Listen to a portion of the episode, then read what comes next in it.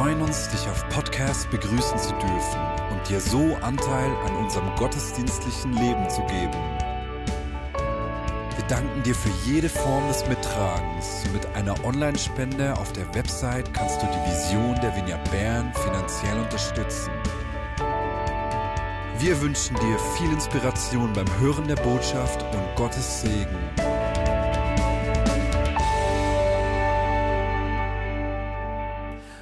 Gibt mir gleich die Möglichkeit, zu Beginn unsere Gäste besonders willkommen zu heißen. Herzlich willkommen in der Familie der Vineyard Bern. Ich, wir, wir als Kirche leben davon. Ja, genau, ein Applaus.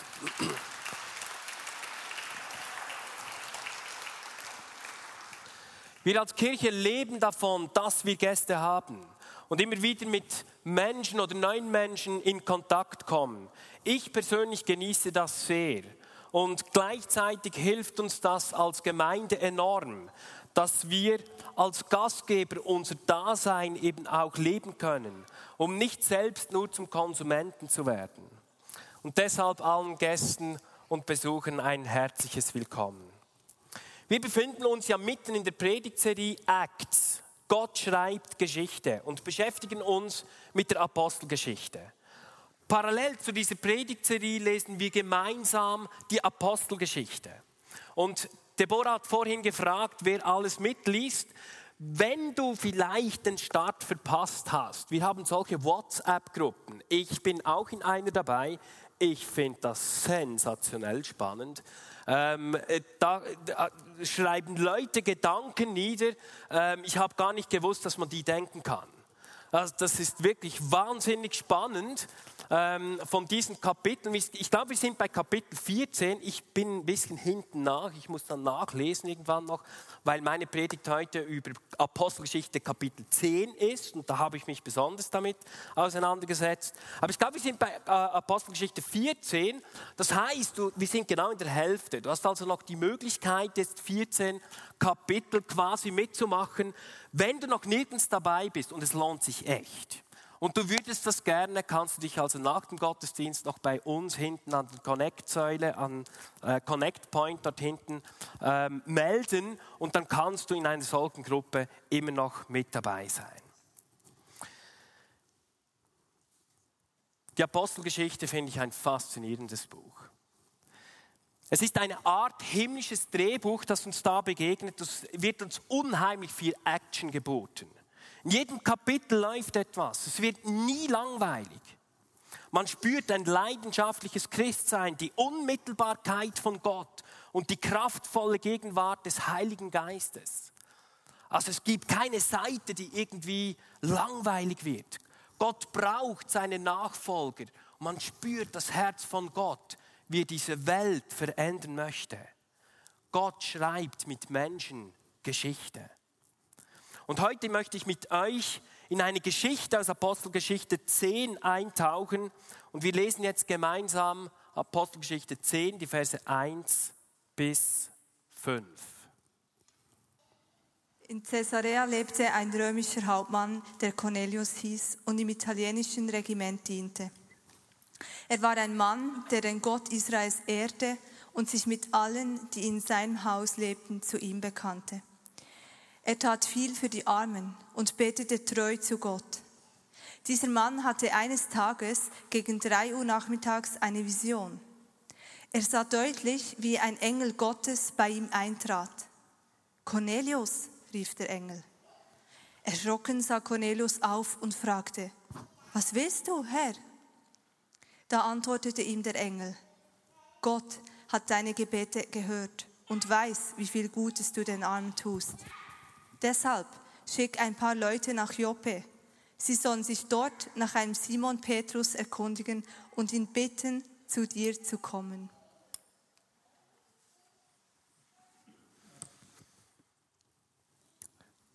Cornelius schickt seine Diener sofort nach Joppe. Währenddem sie unterwegs sind, hat Petrus auf dem Dach seines Hauses gleichzeitig eine himmlische Vision die ihn darauf vorbereitet, mit den Dienern mitzugehen. Das Problem war, dass damals einem Juden es absolut verboten war, mit in das Haus eines Heiden zu gehen. Und ihr müsst euch das vorstellen, dass man sich das ein bisschen vergleichsweise vorstellen kann. Petrus hätte sich nach dem jüdischen Gesetz verunreinigt, wenn er das gemacht hätte. Und das war so schlimm, in das Haus eines Heiden einzutreten, das war schlimmer, als Kontakt zu haben mit jemandem, der seinen Körper für Geld verkauft. Also das war eine richtig wichtige Situation hier, dass Gott zu Petrus spricht. Und Petrus zeigt eben oder bekommt in einer Vision gezeigt, dass es okay ist, dass er zu diesem Cornelius gehen soll. Soweit also diese Geschichte. Wir haben zwei Hauptpersonen. Zum einen haben wir Petrus und zum anderen haben wir Cornelius. Petrus ist den meisten von uns bekannt. Über Cornelius erfahren wir hier, dass er in der römischen Armee als Hauptmann, lateinisch Centurio, gedient hat und dass ihm etwa 100 Soldaten unterstellt gewesen waren. Diese Soldaten, die mit Cornelius in Caesarea stationiert waren, hatten zum einen militärische Aufgaben, zum anderen hatten sie aber auch eine Polizeifunktion in diesem Dorf, also eine Art Polizeirolle quasi. Und Cornelius war quasi der oberste Mann, quasi der Chef dieser Polizeigarde dort in Caesarea. Cornelius hatte die Ethik dieser Juden durch irgendeine Art und Weise mitbekommen und hat auf jeden Fall diesen Gott, hat dem Gott der römischen heidnischen Göttern abgesagt und ist diesem Gott von Israel nachgefolgt. Wir lesen in Vers 2, Cornelius war ein Mann, der den Gott Israels ehrte und sich mit allen, die in seinem Hause lebten, zu ihm bekannte. Wir wissen nicht genau, wie es dazu kam. Könnte es sein, dass er von Jesus noch etwas mitbekommen hat? Könnte sein. Wissen wir nicht genau.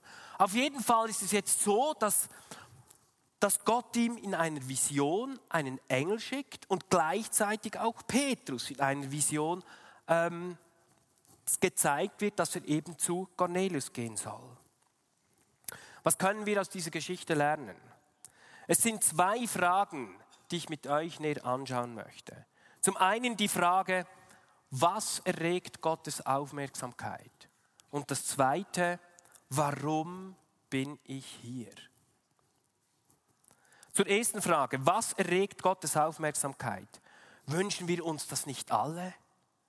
Gottes Aufmerksamkeit, seine Beachtung, sein Augenmerk, zu wissen, was ist ihm wichtig. Aber was ist es, was Gott aufmerksam werden lässt? Beim Durchlesen dieser Geschichte bin ich besonders an diesem Satz des Engels in Vers 4 hängen geblieben. Er sagt nämlich Cornelius etwas ganz Interessantes. Er sagt ihm, Gott hat deine Gebete gehört und weiß, wie viel Gutes du den Armen tust. Wörtlich übersetzt steht hier eigentlich, deine Gebete und deine Almosen sind hinaufgestiegen zum Gedächtnis vor Gott. Und das tönt zuerst mal unverständlich. Wie können Gebete und vor allem Almosen hinaufsteigen zu Gott? Irgendwie schräg, oder? Ähm, was hier aber der Engel macht, ist, er nimmt einen Begriff der jüdischen Opfersprache. Die Juden haben nämlich geglaubt, dass der Rauch von einem brennenden Tieropfer auf dem Altar, wie wir das kennen vom Alten Testament her, die Aufmerksamkeit von Gott nach sich zieht. Und wir kennen ja das bei uns heute auch. Rauch zieht sofort die Aufmerksamkeit auf sich. Ein Beispiel. Kochen gehört nicht gerade zu meinen Lieblingsbeschäftigungen. Ähm, wenn ich koche, ist der Prozess meistens so, ich nehme eine Pfanne, schmeiße das Essen rein, das Ganze kommt auf die Herdplatte, drehe das mal an und weg bin ich. Das ist der Prozess, wie ich koche. Jetzt das Problem ist, dass, dass es immer wieder mal vorkommt, dass ich das Essen auf der Herdplatte vergesse. Das Essen brutzelt dann so langsam vor sich hin und mit der Zeit beginnen sich die Moleküle langsam aufgrund der Hitze zu verändern und sich neu zu formieren. Und langsam aber sicher verwandelt sich das ganze Essen in eine neue Substanz. Bei diesem chemischen Vorgang bildet sich auch Rauch. Und wenn sich dieser Rauch so langsam in der Wohnung äh, ausbreitet, gewinnt er plötzlich meine Aufmerksamkeit. Mist, ich habe das Essen auf der Herdplatte vergessen. Ich renne zurück und äh, klar, überall Qualm, aber der Rauch hat nun meine volle Aufmerksamkeit. Genauso erregt es meine Aufmerksamkeit, wenn ich etwas Positives rieche, zum Beispiel ein gutes Parfüm. Oder wenn ich kurz vor dem Mittagessen mit knurrendem Magen so an einem Restaurant vorbeilaufe, kennt ihr das? So kurz vor dem Mittag und dann diese Düfte aus der Lüftung kommen. Ah, und das riecht und gewinnt meine totale Aufmerksamkeit. Oder kennst du die Düfte am Morgen früh, wenn du nach einem Abend mit viel Knoblauch und Zwiebeln auf der... Ma Nein, das lassen wir jetzt. Das es war eine andere Geschichte. Rauch Gerüche, Düfte erregen unsere Aufmerksamkeit. Und genauso gibt uns Vers 4 hier eine Antwort auf die Frage, was denn Gottes Aufmerksamkeit erregt. Was bewegt Gott? Welche Dinge schenkt Gott besonders Beachtung? Was berührt sein Herz? Und es sind zwei Dinge, die hier der Engel erwähnt, die Cornelius gemacht hat. Das eine ist Gebet und das andere ist er hat sich um die Armen gekümmert. Das sind die zwei Dinge, die der Engel hier nennt. Lass mich zu beiden Punkten etwas sagen. Das eine also ist das Gebet, das Gottes Aufmerksamkeit erregt. Es sind nicht neue Techniken, neue Formen, neue Lieder, irgendwelche ähm, aufgepeppte Strukturen oder schöne Gebäude, die Gottes besondere Aufmerksamkeit erregen, sondern es ist das schlichte und einfache Gebet. Wenn es einen Ort gibt, wo Gott zu Hause ist, dann ist es in deinem Gebet. Dann ist es in deiner Ange Anbetung. Unser Herz ist der Wohnort von Gott, heißt es in Römer 5, Vers 5. Und darum sollen wir sehr sorgfältig wählen, welche Atmosphäre wir gestalten, wo Gott wohnt. In vielen Situationen von meinem Leben habe ich gelernt, dass Gott mehr an meinem Herzen interessiert ist, als daran, meine Umstände zu ändern. Und darum will ich mehr darauf achten, was sich in meinem Herzen tut, als auf die Umstände. Sehr oft bitten wir Gott, dass er unsere Umstände verändert, während er sich danach sehnt, dass die Umstände unsere Herzen verändern. Und ich weiß nicht, wie es dir geht. Ich muss mir das immer wieder selbst sagen, weil es mir so häufig passiert, dass mir irgendwelche Umstände, häufig sind das wirklich auch nur Kleinigkeiten, die Zeit und die Bereitwilligkeit für das Gebet rauben. Doch ich möchte dich ermutigen, dein Gebet, egal wie schwach oder leise, egal wie lang oder wie kurz, dein Gebet erregt Gottes Aufmerksamkeit. Du musst kein Gebetsheld sein und deine Jeans an den Knien durchgewetzt haben, damit Gott sagt, wow, jetzt hast du aber meine Aufmerksamkeit.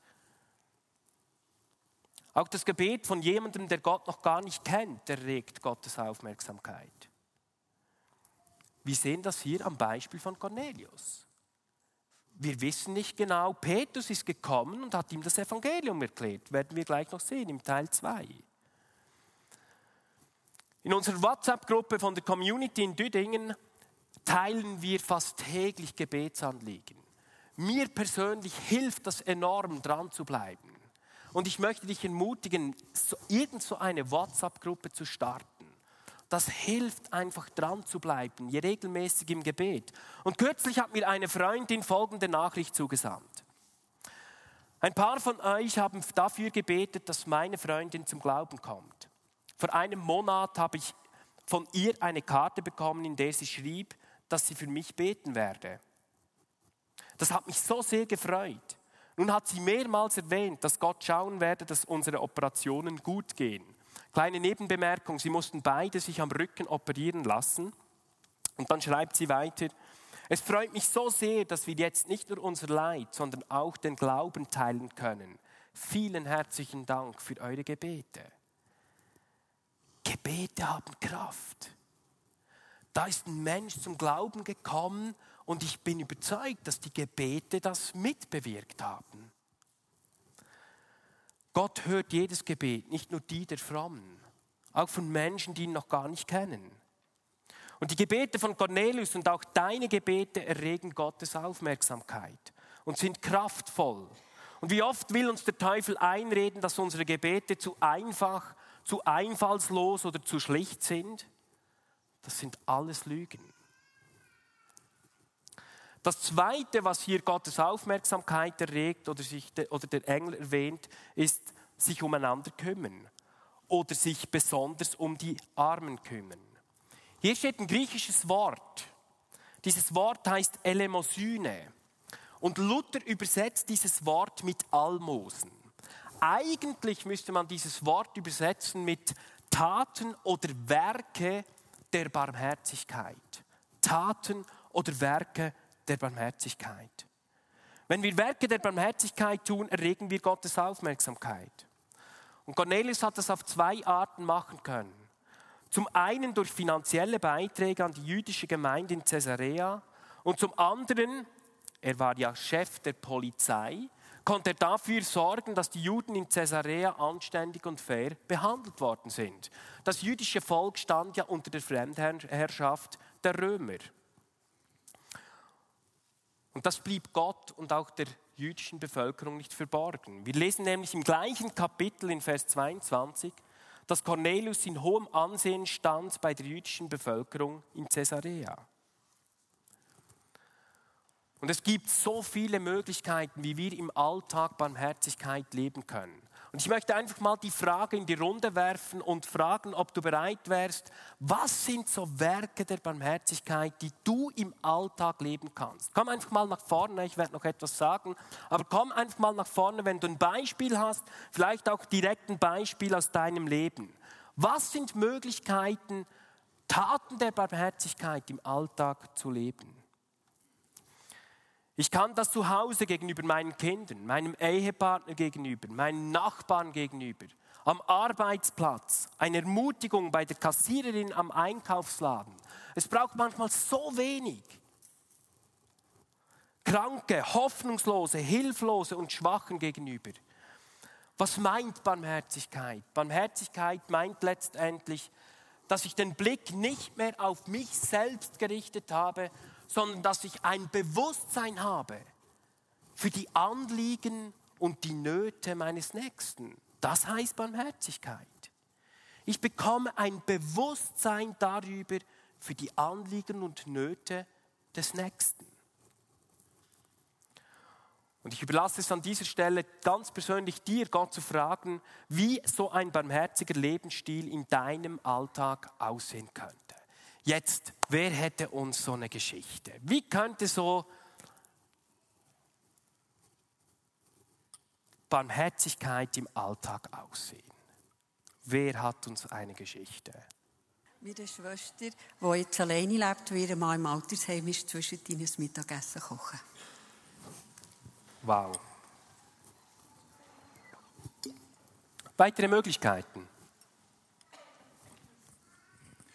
Die Geschichte ist kompliziert und ich sage es einfach. Ich habe eine nahe Verwandte, die ist schon dreimal geschieden und gibt die Schuld immer den anderen. Und ich, mein Dienst an ihr, tief beten, um sie zu, aus ihrer Grube herauszuholen. Denn die Schuld liegt ebenso an ihr wie an ihren Eltern. Danke. Möglichkeiten der Barmherzigkeit. Ähm, meine Frau Helen, die ist bekannt im ganzen Haus, dort, wo wir wohnen, weil sie hilft den vielen Leuten, wenn sie in die Ferien gehen, tut sie zu den Blumen und weiss nicht was alles schauen dort. Cool. Wow. Hallo. Ich tue zweimal in den Tagen meine gute Nachbarin begleitet zu äh, zum Merit, was sie hören nicht, sie sehen nicht.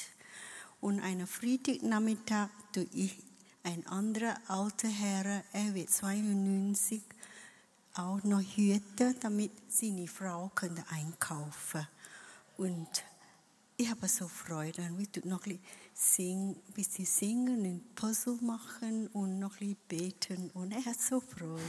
Obwohl er tut gleich, gleich zwei, dreimal die gleiche Satz sagen, weil ich bin gewöhnt mit dem. Ich denke, einmal geht es uns alles so.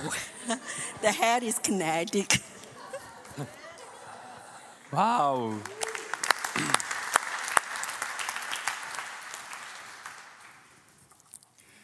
Für mich ist es so, wenn ich durch die Stadt laufe und wenn ich Bettler treffe oder so, dass ich stehen bleibe und nicht einfach daran vorbeiläufe und kurz mal fragen, wie geht's, was, was ist für Not oder so, sie können helfen mir das oder können beten und das ist für mich wichtig. Wow. Vielen Dank. Es gibt Hunderte und Tausende von Möglichkeiten. Lass, lass dich herausfordern von Gott. Wie sieht Barmherzigkeit in deinem persönlichen Alltagsleben aus? Ich möchte noch auf einen zweiten Punkt eingehen, der mir hier aus dieser Geschichte in Apostelgeschichte 10 wichtig geworden ist. Dieser zweite Punkt steckt in einer Frage, die Petrus in Vers 29 stellt, als er im Haus von Cornelius ankommt. Da steht nämlich, ohne zu zögern bin ich zu euch gekommen, als ihr mich gerufen habt. Aber jetzt möchte ich doch gerne wissen, aus welchem Grund ihr nach mir geschickt habt. Aus welchem Grund habt ihr nach mir geschickt? Ich meine, Gott schickt Petrus nach Joppe und jetzt stellt Petrus eine berechtigte Frage. Herr Leute, hier bin ich. Was soll ich hier?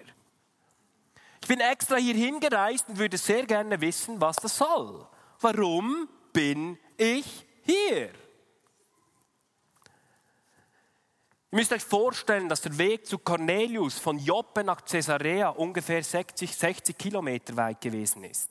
Weil man früher nur zu Fuß oder mit dem Esel gereist ist, war Reisen etwas sehr Beschwerliches. Und diese Reise von Petrus hat ungefähr zwei Tage lang gedauert. Petrus macht sich also auf den Weg aufgrund einer, einer Erscheinung, einer Vision. Und als er dort ankommt, beschreibt ihm Cornelius dann, dass ihm auch ein Engel erschienen ist und gesagt hat, rufe Petrus zu dir, er hat dir etwas Wichtiges zu sagen. Und in diesem Moment, in diesem Moment, als das Cornelius sagt, fällt es Petrus wie Schuppen vor den Augen. Und wir lesen in Vers 34 folgendes. Da begann Petrus zu sprechen. Jetzt erst habe ich wirklich verstanden, dass Gott niemanden wegen seiner Herkunft bevorzugt oder benachteiligt. Alle Menschen sind ihm willkommen, ganz gleich aus welchem Volk sie stammen, wenn sie nur Ehrfurcht vor ihm haben und so leben, wie es ihm gefällt.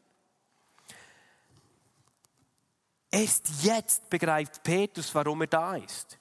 Wir lesen dann, dass der Heilige Geist auf die Menschen in diesem Haus des Cornelius gefallen ist und dass sie sich alle Gott zugewendet haben. Was lernen wir daraus? Ich glaube, dass es ganz wichtig ist, dass wir genau mit dieser Frage, die hier Petrus stellt, im Alltag unterwegs sind. Warum bin ich hier? Und ich meine damit nicht die Art von Frage, die nach dem Sinn des Lebens oder nach der Berufung fragt, sondern die Frage nach dem Warum des Moments. Die Frage des Warums nach dem Jetzt. Weil erst dann wird der Glaube zur Tat. Erst dann wird der Glaube zum Akt.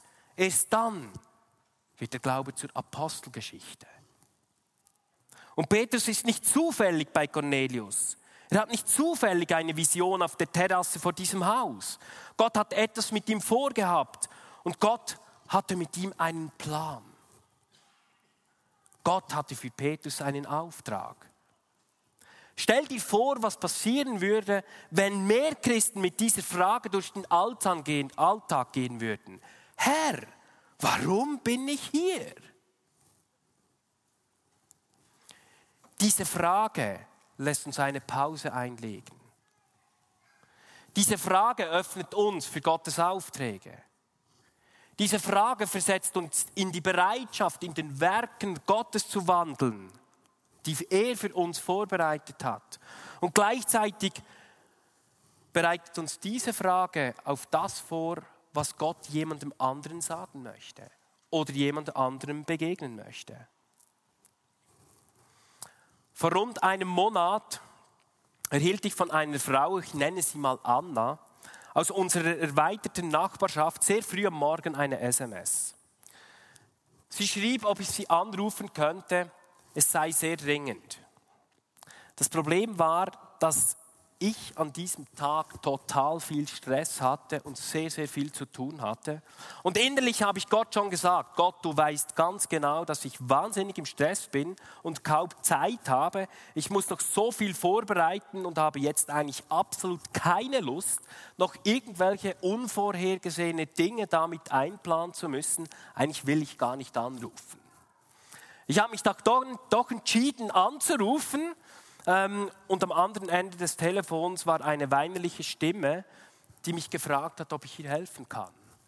Wie gesagt, eine Frau aus unserer erweiterten Nachbarschaft. Und Anna hat mich dann, ich habe dann Anna gefragt, was los sei. Und Anna sagte mir, hey, weißt du, mein Vater ist vor zwei Tagen unverhofft gestorben.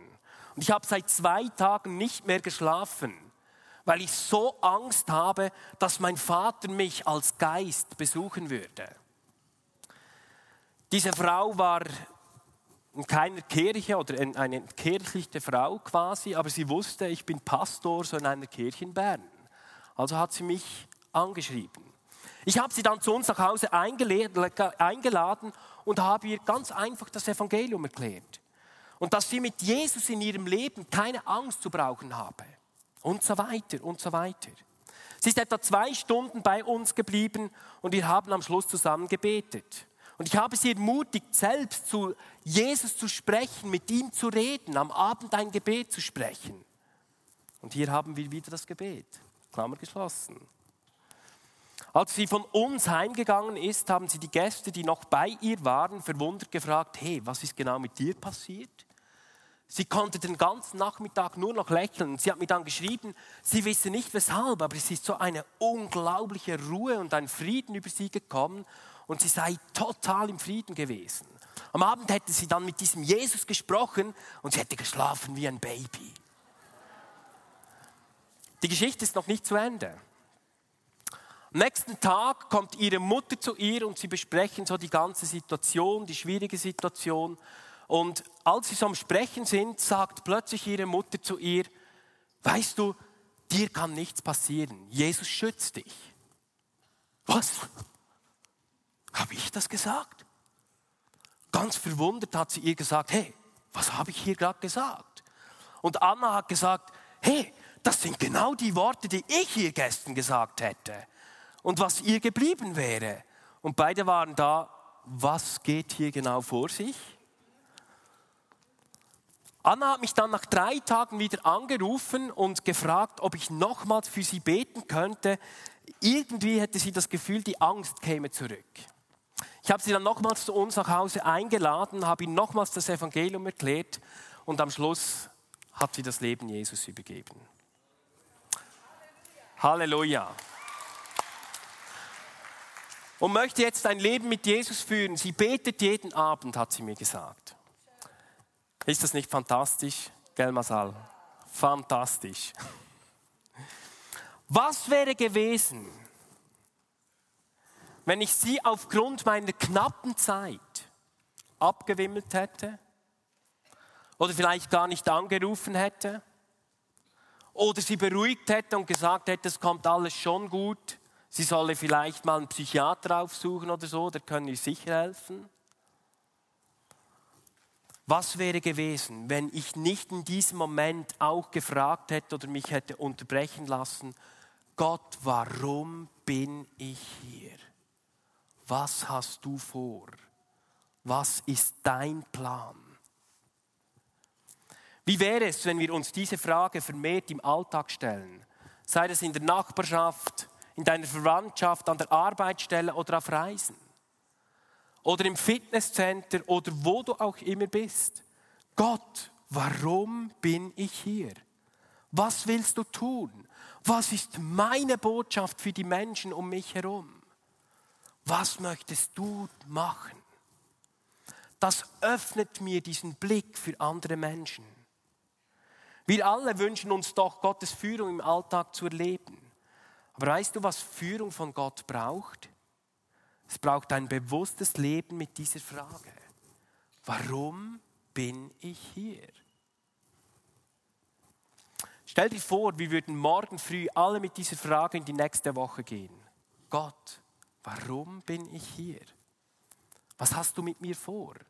Was ist dein Plan?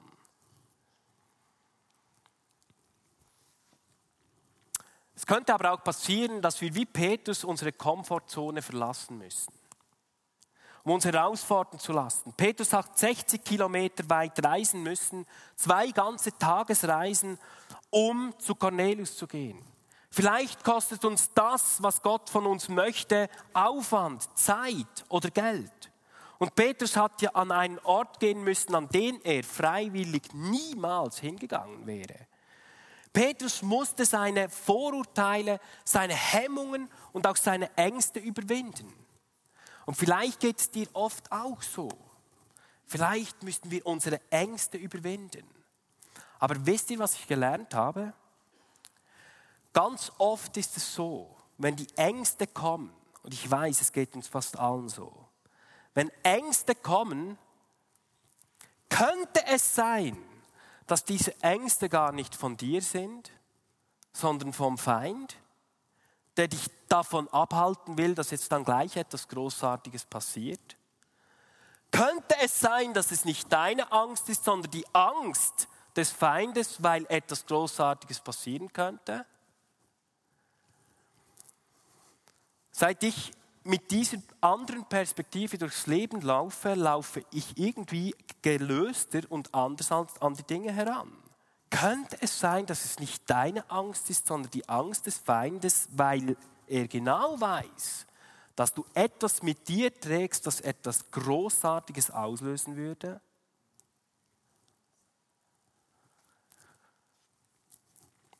Petrus hat seine Komfortzone verlassen müssen und seine Ängste überwinden.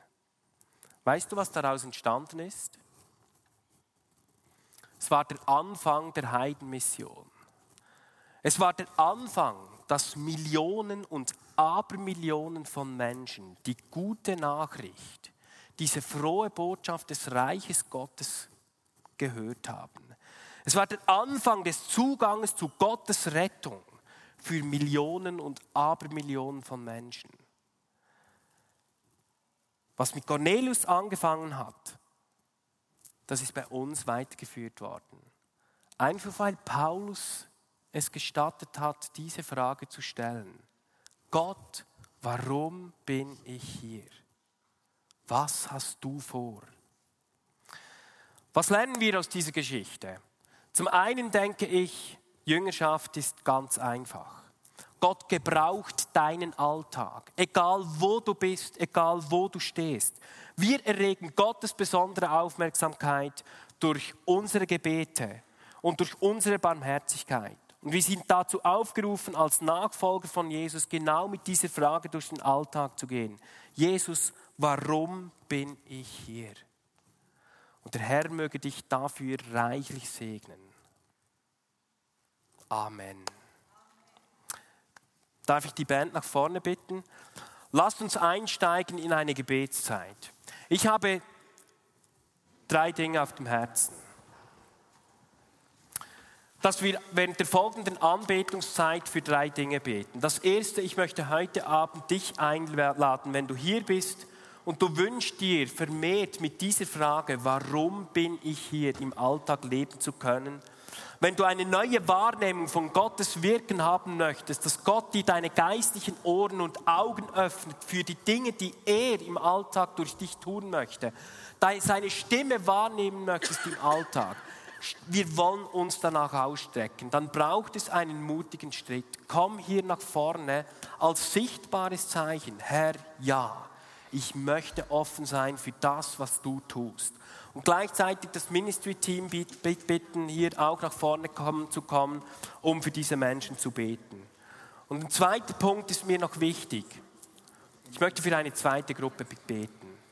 Vielleicht bist du hier und du merkst, dass du immer wieder mit deinem Gebetsleben kämpfst. Und du merkst, dass du irgendwie überfordert bist, zeitlich, inhaltlich und dich Zweifel und Sprachlosigkeit immer wieder mal plagen, dann komm bitte auch du nach vorne, damit wir dich neu freisetzen können für das Gebet. Dass du neuen Mut erhältst und dieser ganze Ballast von Frustration von dir wegfällt und du eine ganz neue Qualität deines Gebetslebens erleben darfst. Komm auch du nach vorne. Hier vorne sind Menschen, die gerne für dich beten werden. Und dann möchte ich noch für eine dritte Gruppe beten. Vielleicht warst du heute hier und hast gemerkt, hey, irgendetwas hat mich berührt. Irgendetwas habe ich gemerkt, ist in meinem Herzen passiert und hat mich bewegt. Und du hast vielleicht dein Leben noch gar nie Jesus übergeben.